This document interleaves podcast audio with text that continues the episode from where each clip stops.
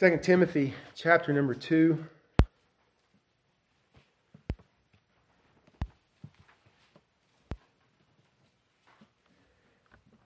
In verse 14, it says, Of these things put them in remembrance, charging them before the Lord that they strive not about words to no profit, but to the subverting of the hearers.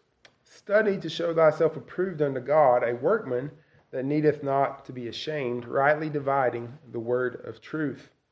But shun profane and vain babblings, for they will increase unto more um, ungodliness.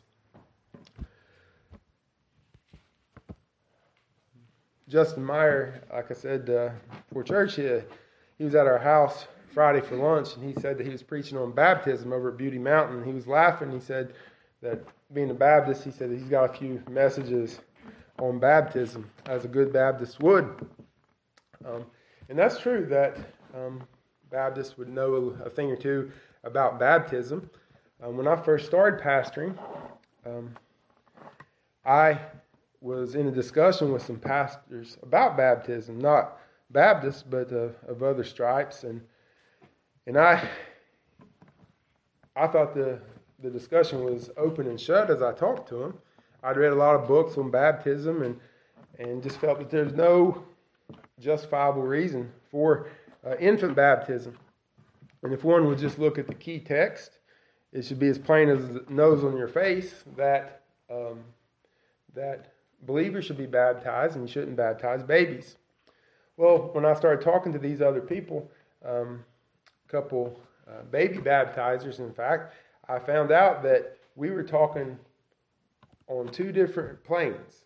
What what they were saying um, and what I was coming from, we weren't even on the same page, let alone um, in the in the same area. So I read Second Timothy because God has called pastors to read and rightly divide the scriptures. Uh, a pastor needs to handle the Word of God accurately and truly. And so, what had happened when I began to talk to these other guys about baptism, I would go to what probably you and I, what everyone in here might think of when you're going, you're going to talk to somebody about the issue, uh, certain key text. And I was surprised that they agreed with me on what I was saying. And the reason was was because they have a whole different set of um, a whole different theology that backs up their interpretation of Scripture. And so tonight I'm going to go over some reasons why I don't baptize babies by considering how the, the baby baptizers get to where they are.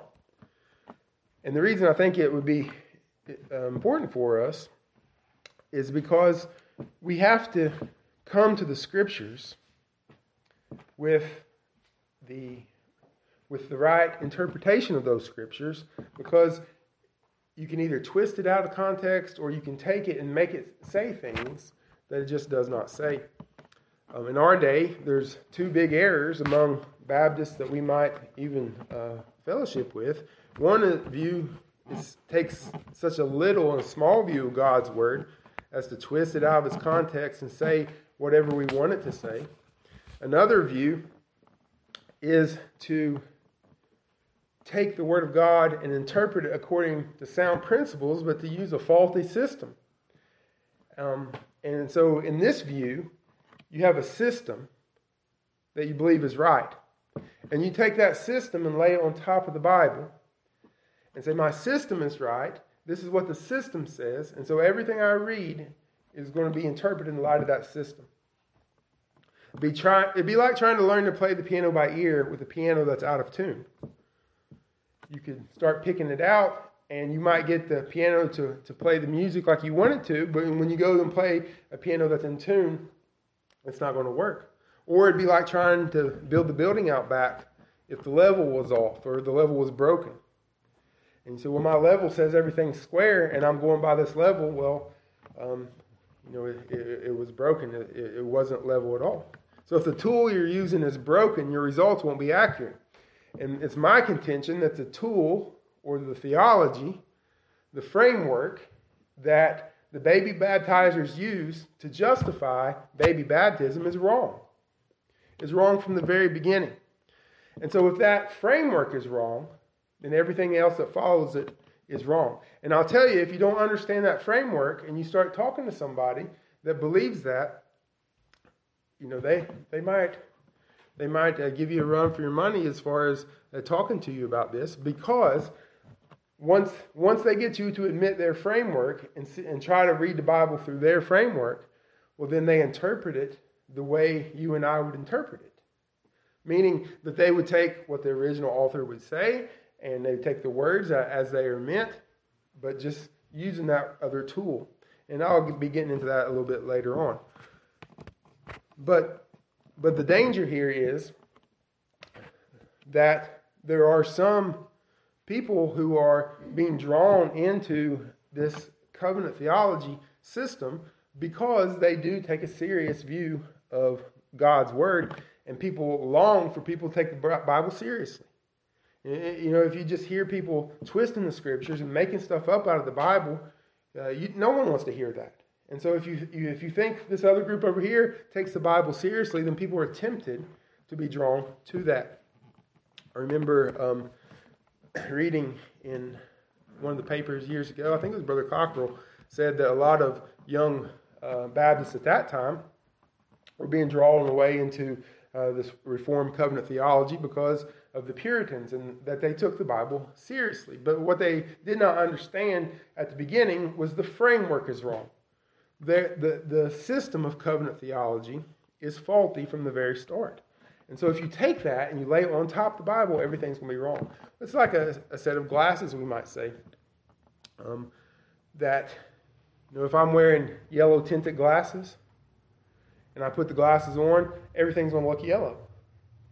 If I'm wearing sunglasses, everything's going to look dark. Everything that I see will be filtered through those lenses. And so if you've got the wrong lenses on and you read the Bible through those lenses, you're going to be wrong. So um, I'm going to just think about a few of these things. I'm just going to sort of lay out what they believe just so you can understand. Because let's say you get um, a commentary. I like Matthew Henry. Matthew Henry's got a good commentary. John Gill has a good commentary. Um, I like to read those men. But both of those men um, have a covenant theology view of things. John Gill has a covenant theology from a Baptist perspective. Uh, Matthew Henry um, has a covenant theology view. So they will say things that we would agree with, but they might mean something else by that. And, and so um, that is just that is the um, the danger that we we might face. And I don't think anybody in here is in danger of going and starting uh, to, to leave the Baptist position and go off, but we do. Um, I think it's good just to understand the other side, to just be wary of that, but also to appreciate our side. Um, so one reason I'm going to do this is because, Lord willing, next week I'm going to uh, preach from our position. But I think we can better appreciate the truth of our side if we understand how the other options just don't stand up. And so we can stand and appreciate and love the truth of the church rightly. And and know that not only is our position biblical, but the other position is just is just wrong. And I don't want to paint the other side falsely. I don't want to be bigoted against another side either. Um, it's not that people who baptize babies are dumb, and it's not that they've never read the Bible. But I do believe they're wrong. And I believe there is a biblical um, reasoning for their, for their um, error. So, how would you defend the position if you're talking to a baby baptizer? So, if someone asks you why you're Baptist, why you baptize believers at this church, I would be fine with the Bible teaches by example and by precept in the New Testament um, believers' baptism by immersion.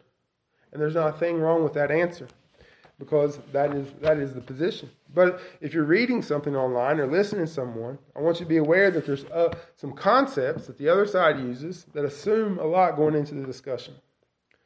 So why, why do I have to why do I have to know this? Well, let's just say uh, Macy grows up and Macy meets a nice Presbyterian boy, and she brings that Presbyterian boy home and he wants Macy to go to the OPC, the Presbyterian Church. And, and so you want to talk to him about baptism. Well, um, what would you say? How would you defend it? How would you uh, go along with it? Or, you know, I'll use the boys. Maybe they go to school, and some pretty Presbyterian girl wants uh, them to go to church with them. Well, how would you talk about baptism? What would you What would you say about baptism? Well, you might say, well, the word baptism, if you read the Greek word, it means immersion. That's what the, the word means. And they might say, yeah, that's true. It does.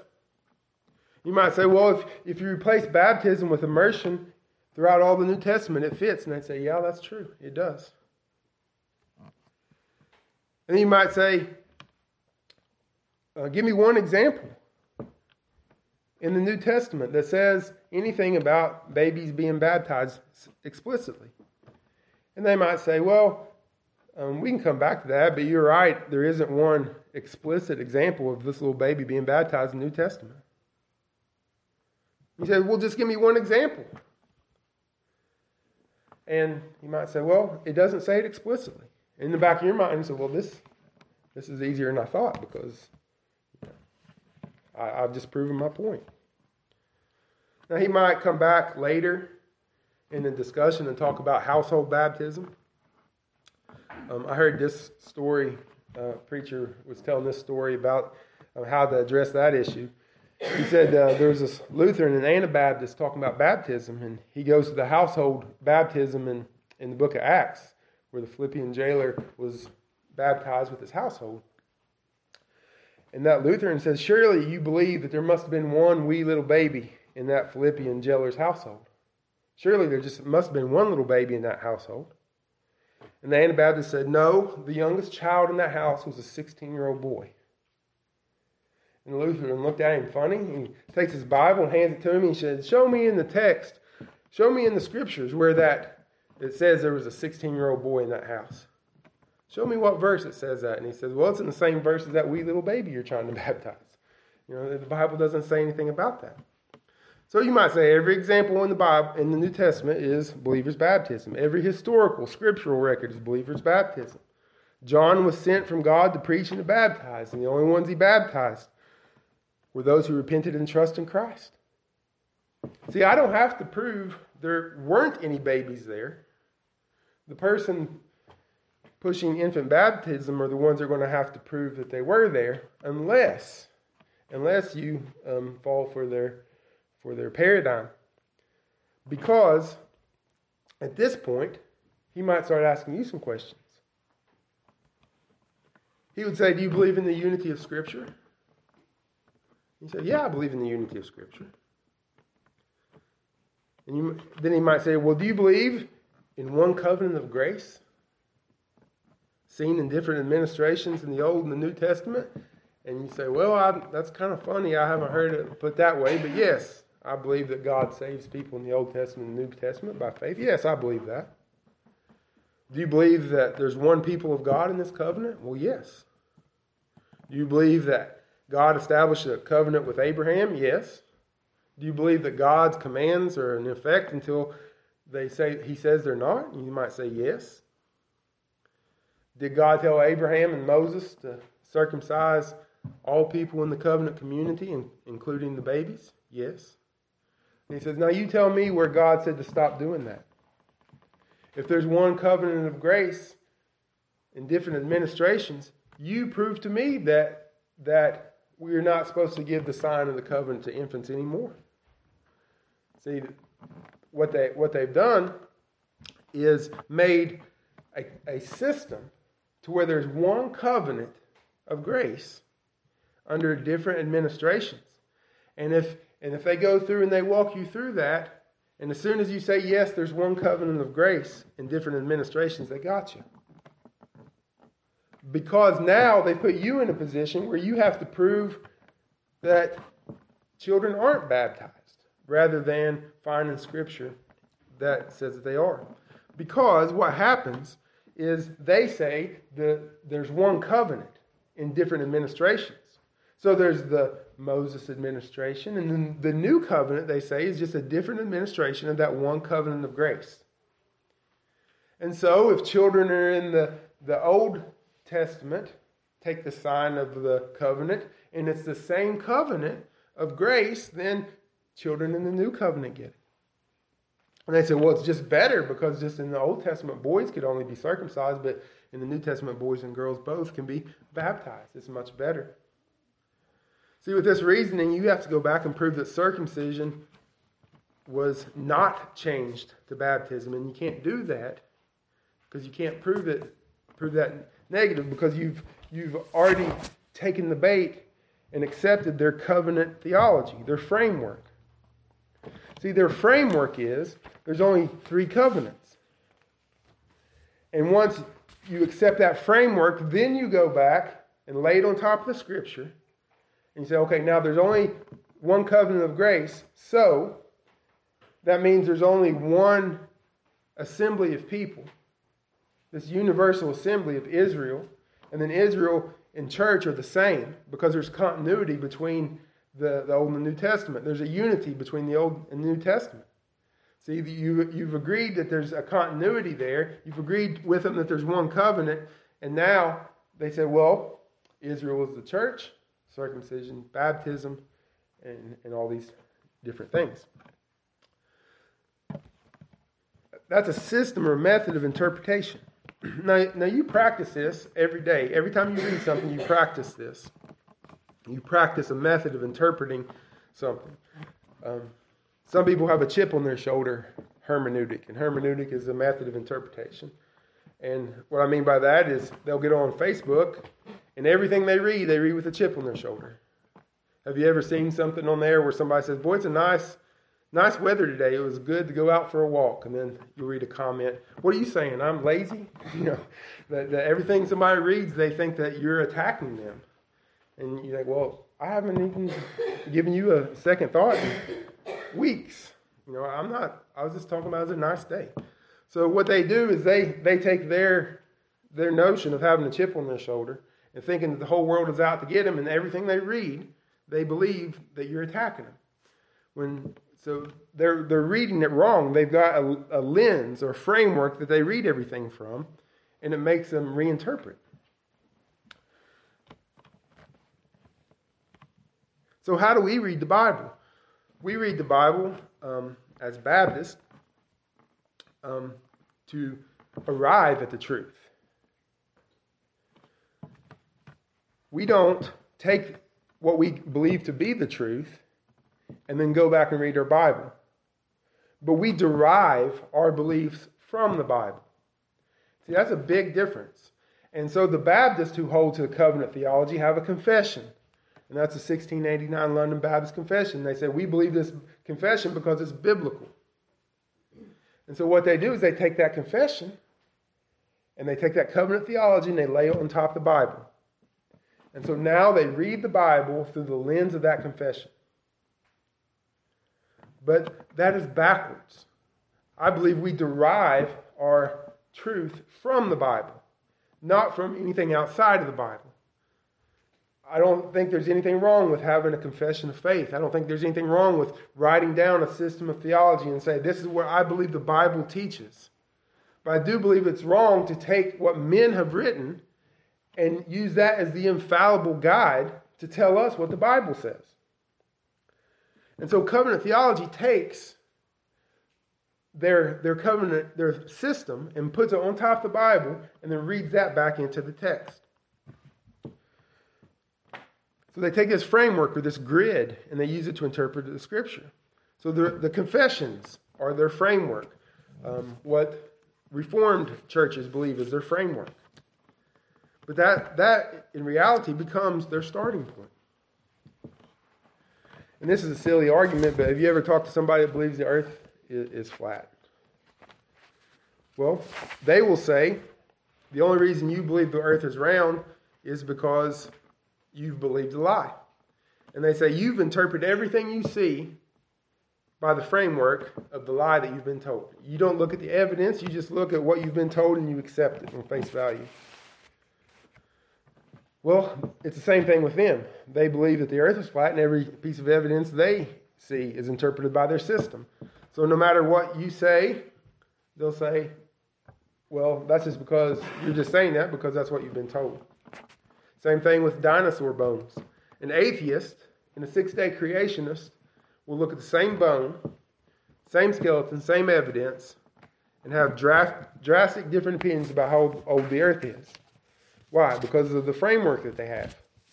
We'll come to the Bible, we'll come to the dinosaur bone and say, well, the Bible says God created the earth in six 24 hour days.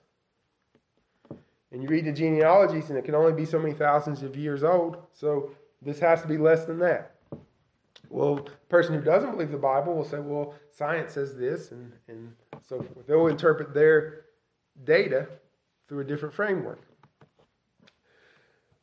I have a hermeneutic, you have a hermeneutic, you have a method. We all we all do this, but what we try to do, what I try to do, is come to the scripture and understand the meaning of the original author. To know that scripture is inspired of God and infallible, and there's one human author or one divine author of the scripture written throughout thousands of years by different men at different times in different ways, but there's one divine author of scripture. And that it was revealed to us progressively, but in these last days, the Lord speaks to us through his Son, and that we can, from the New Testament, understand um, the, the shadows and the types that were put forth in the Old Testament. But what the scriptures teach us is, is what we learn from that is what the original authors had in mind whenever they wrote it. Not let's reinterpret the Old Testament to say what we want it to say in our framework. So, covenant theology believes that there's continuity between the old and the new. And hopefully, if there's a covenant theologian in here, that they wouldn't disagree too much with what I said. I'm trying my best just to lay it out exactly how they believe it and trying to be fair in representing their view. See, they take the framework of their theology and set it on top of Scripture. I've, I've heard many Reformed Baptists use those very same words in describing what they believe.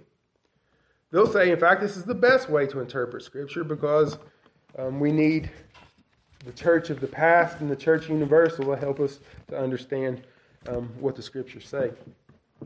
And if you talk to them, they'll call you a biblicist as a pejorative. They'll call you a name. So you're just a biblicist. You don't you don't believe that uh, you can learn anything from the past. Well, that's not true. But I do believe we derive our truth from the Scriptures and not from confessions and so forth. Um, the more continuity that you see between the Old Testament and New, the more you'll be drawn to covenant theology. And I hear a lot of preaching by Baptists now that try to go back into the Old Testament and find the church in the Old Testament.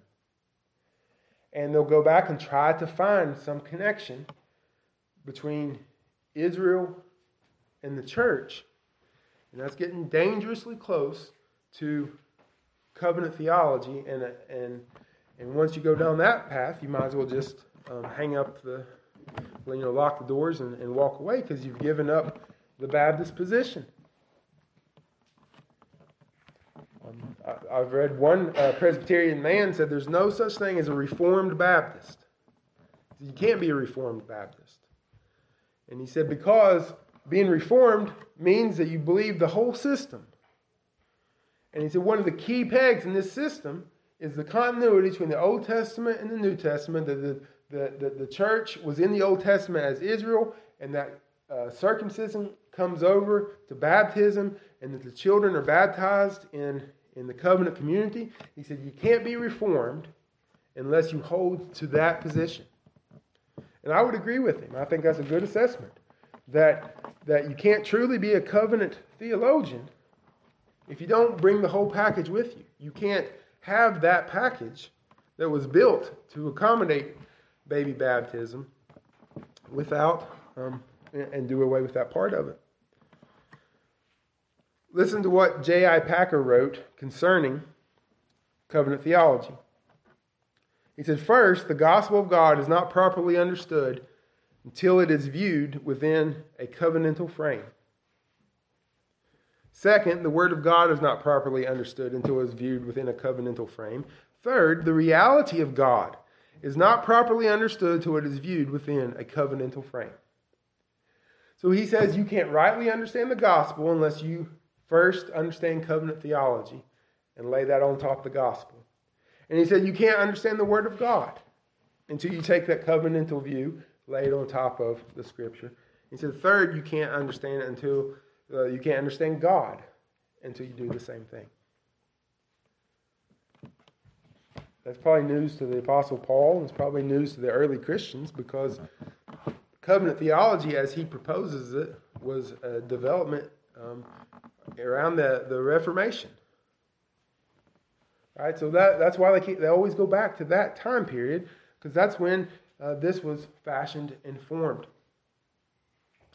So, so let's get back to baby baptism. So now, that that's how that's the first step, is accepting covenant theology.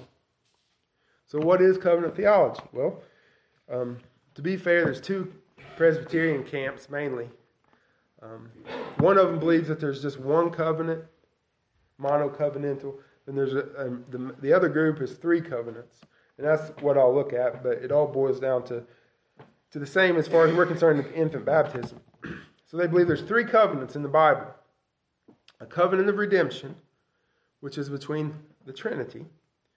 So before the foundation of the world, the Father, Son, and Spirit covenanted to, um, to save.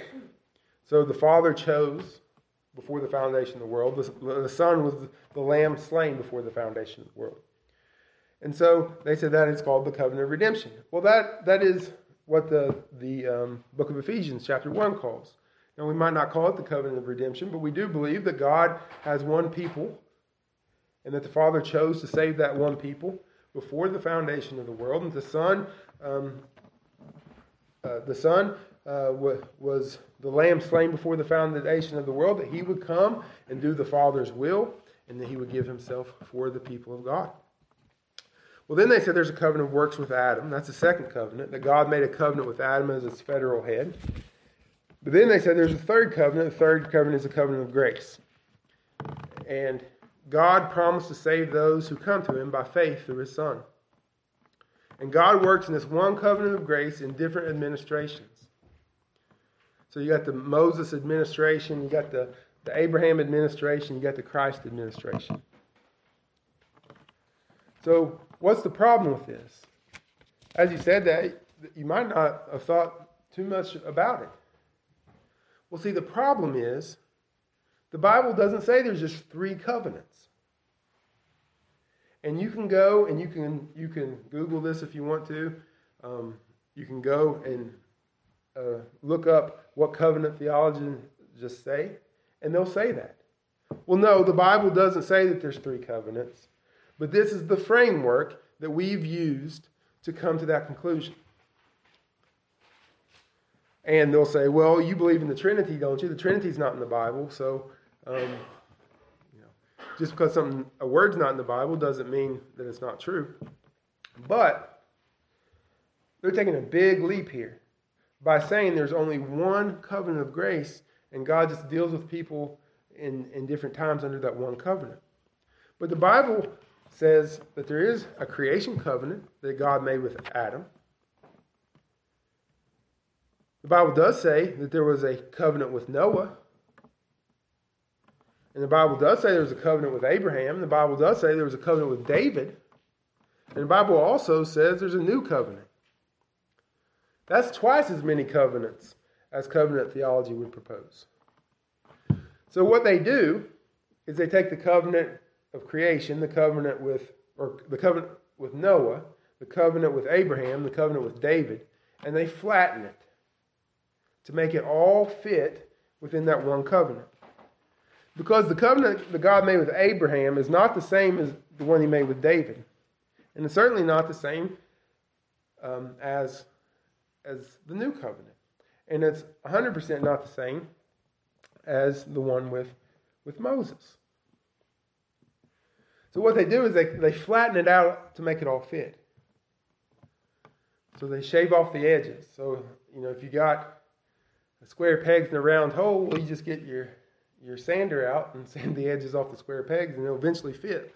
Well, you, you, if you do that, you've changed that square peg. It's no longer a square peg. And so to make all these covenants into one, they flatten it out and they sand it down to and reduce it to it all fits. And that that is taking the system and reinterpreting the Bible, not taking what the Bible says and, and drawing our theology from that. It goes back to hermeneutics, how you interpret the Bible.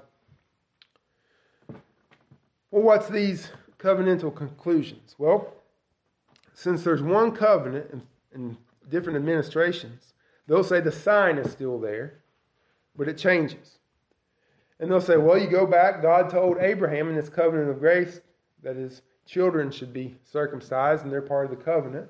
And you go a little bit further, and you see that Moses picked it up, and, and they had the children circumcised. Well, then you go a little bit further into the New Testament, and you have a covenant with God's people there, and and Israel um, forsakes the Lord, but the, the true people of God, the true Israel, is the church, and the church has been uh, in existence this whole time. So the true church continues this uh, covenant relationship in the New Testament, and so instead of of the the circumcision, which was was showing the putting away, you have this new instance of, of baptism that does the same thing, and these children are in the covenant. That's how they work around this. John Fesko was a Presbyterian professor, Reformed Theological Seminary. He wrote a book on baptism that I read, and he tried to he tried to make these dots. So he he he wrote a whole book on their position. He goes through the history of infant baptism, and he tries to connect how he does this in this work. And so what he does is he takes extra biblical resources and tries to connect baptism to the Old Testament.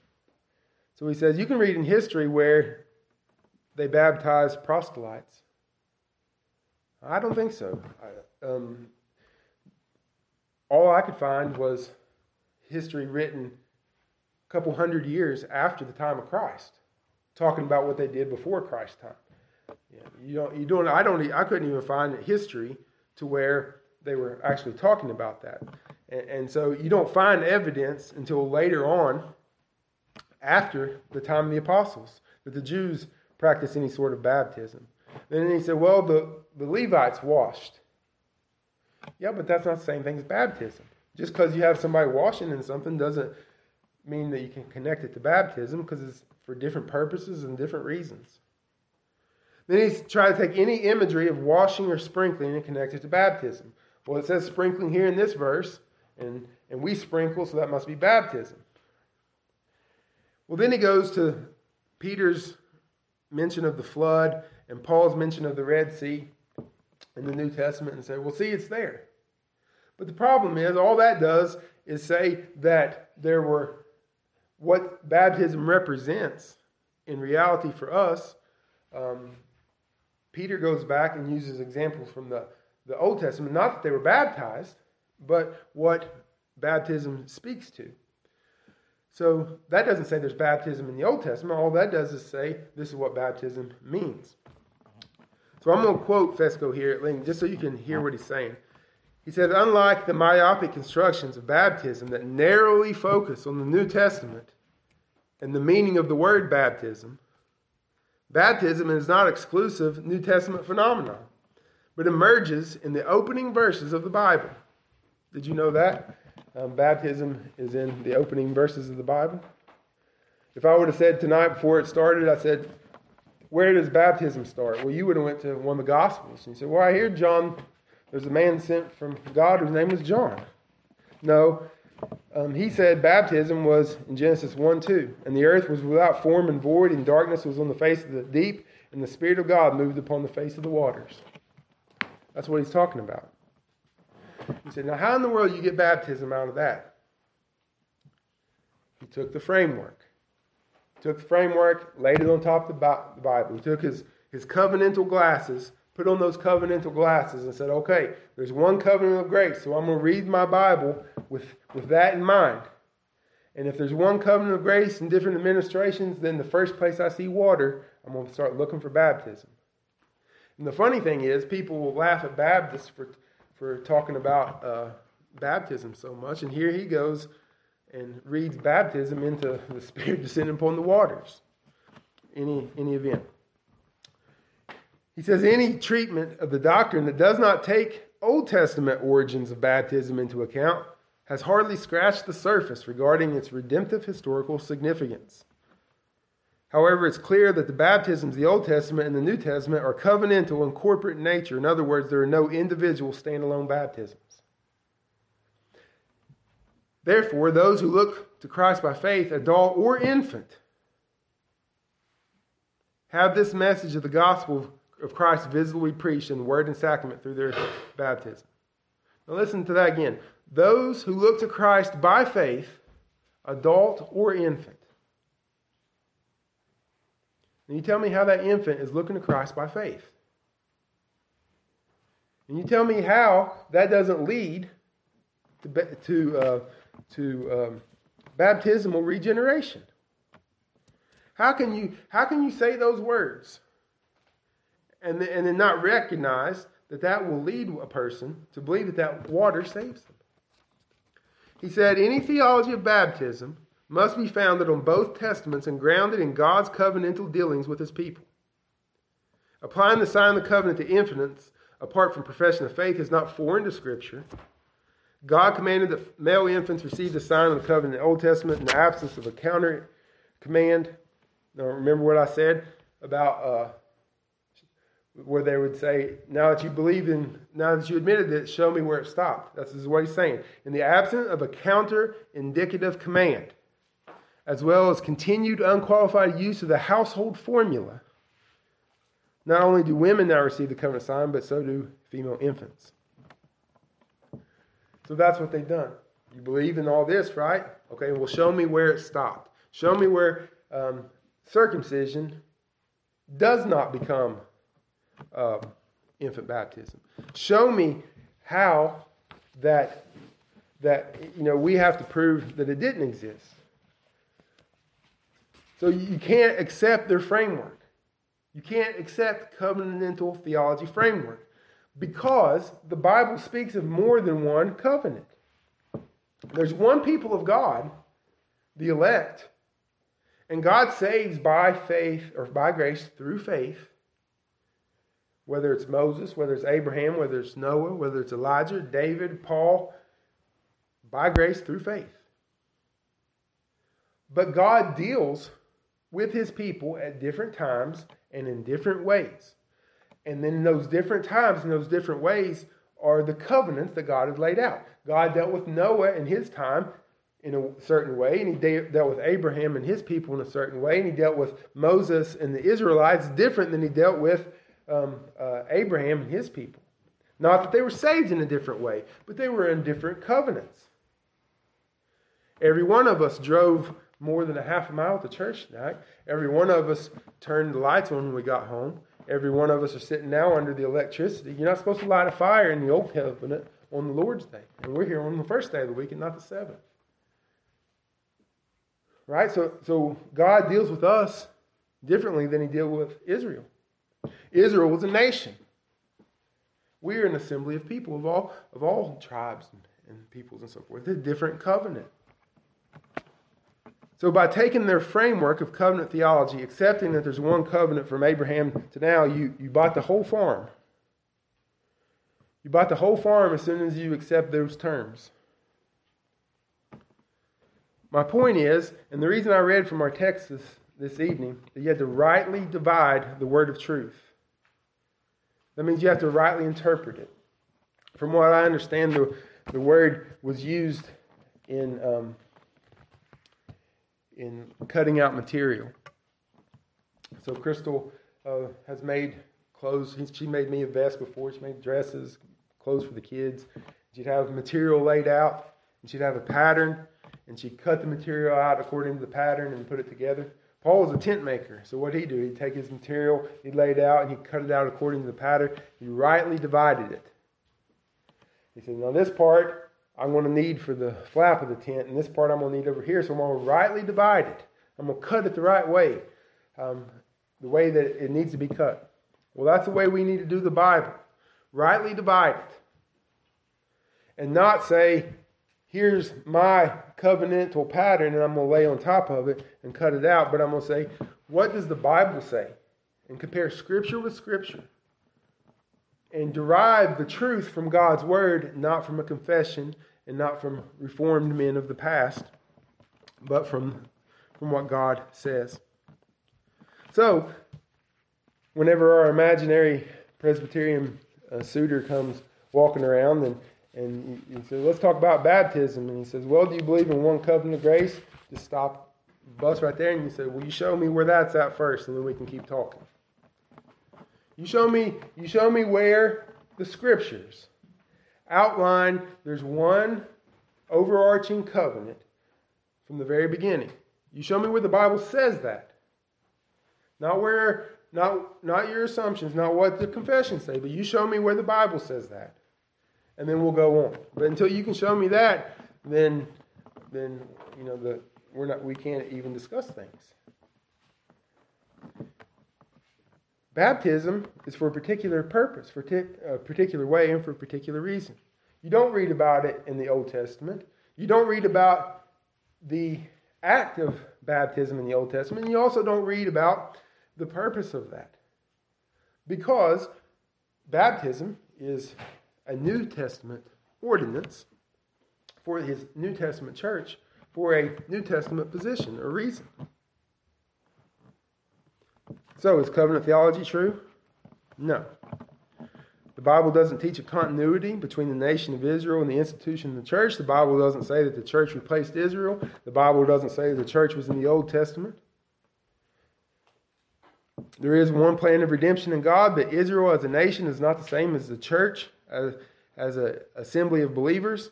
And to accept that, you've not only accepted infant baptism, but you've accepted um, the church of the Old Testament. You've uh, accepted um, amillennialism. You've accepted, um, you know, uh, well, there's there's some premillennialists, I suppose, but majority amillennialism. Um, the old covenant was temporary and it's over. It's not a different administration. You can't say that there's one covenant of grace in different administrations whenever the Bible clearly teaches one of them's over and another one started. You can't say that something continues if it's over, right? So it's not the same.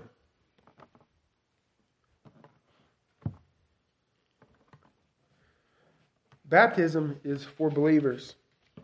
The Westminster Confession of Faith says the efficacy or the power of baptism is not tied to the moment of time when it's administered, yet, notwithstanding, by the right use of the ordinance, the grace promised is not only offered, but really exhibited, conferred by the Holy Ghost to such whether of an age infants as the grace belongeth unto, according to the counsel of God's own will, is appointed in time.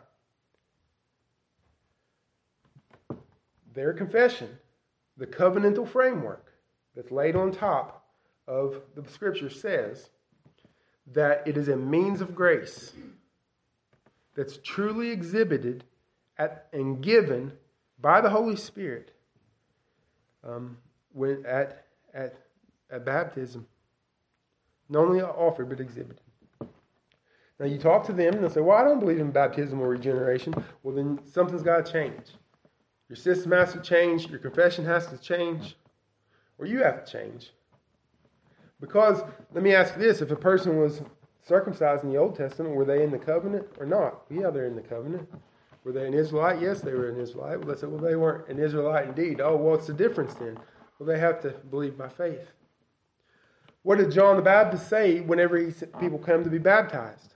He didn't say, Are you an Israelite? You want to be in the covenant community? He said, No, repent of your sins. He said, Get out of here, snakes and vipers, and come back with repentance, the fruits of repentance. They're two separate and totally different, um, different things. So just know that this framework is false from the beginning. And just be aware that that, that is what the base, well, that's what the real issue is. Why do we baptize? Because the New Testament tells us what it's for and how to do it. And, but if you want to talk to somebody about infant baptism, just be ready to know that um, the real issue behind that is that covenant theology.